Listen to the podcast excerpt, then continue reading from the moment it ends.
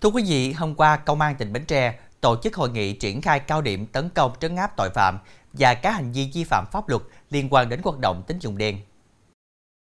Đợt cao điểm từ ngày 15 tháng 9 đến ngày 14 tháng 3 năm 2024, theo đó, Công an tỉnh Bến Tre sẽ tập trung lực lượng, phương tiện, triển khai quyết liệt đồng bộ các biện pháp tấn công trấn áp mạnh tội phạm, vi phạm pháp luật liên quan hoạt động tín dụng đen, tiếp tục quản lý chặt chẽ các loại đối tượng, băng ổ nhóm có đối tượng ghi dấn hoạt động tín dụng đen, các cơ sở kinh doanh có điều kiện về an ninh trật tự, cơ sở kinh doanh khác liên quan đến hoạt động tín dụng đen, tập trung triệt xóa các băng nhóm hoạt động có tổ chức, đối tượng lừa đảo chiếm đoạt tài sản thông qua các hình thức quy động vốn, tham gia hụi.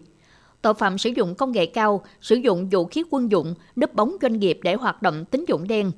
tăng cường tuyên truyền về phương thức thủ đoạn hoạt động và những hậu quả tác hại của tín dụng đen để người dân nâng cao cảnh giác, chủ động phòng ngừa, loại bỏ tài khoản ảo, sim rác, ngăn chặn các website, app hoạt động tín dụng không đăng ký địa chỉ cụ thể có biểu hiện hoạt động tín dụng đen.